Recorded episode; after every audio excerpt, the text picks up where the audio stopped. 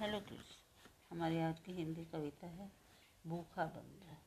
आया भूखा बंदर एक, खूब मचाया आतंक सब डर डर डर डर अंदर भागे, बंद कर लिए दरवाजे।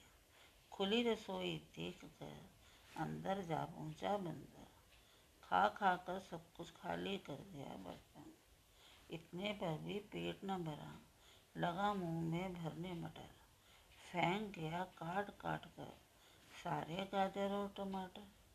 विद्यालय से लौट जब दही बनानी चाहे हार रसोई का देख कर हुआ मन बेचैन।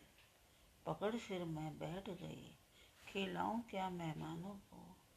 खा गए सब पहले बंदर, नहीं बचा कुछ घर के अंदर। बिल्ली सी करके हरकत, पी गया दूध भी सब। अपना सा मुँह लिए अतिथि लौट गए घर को सब। Thank you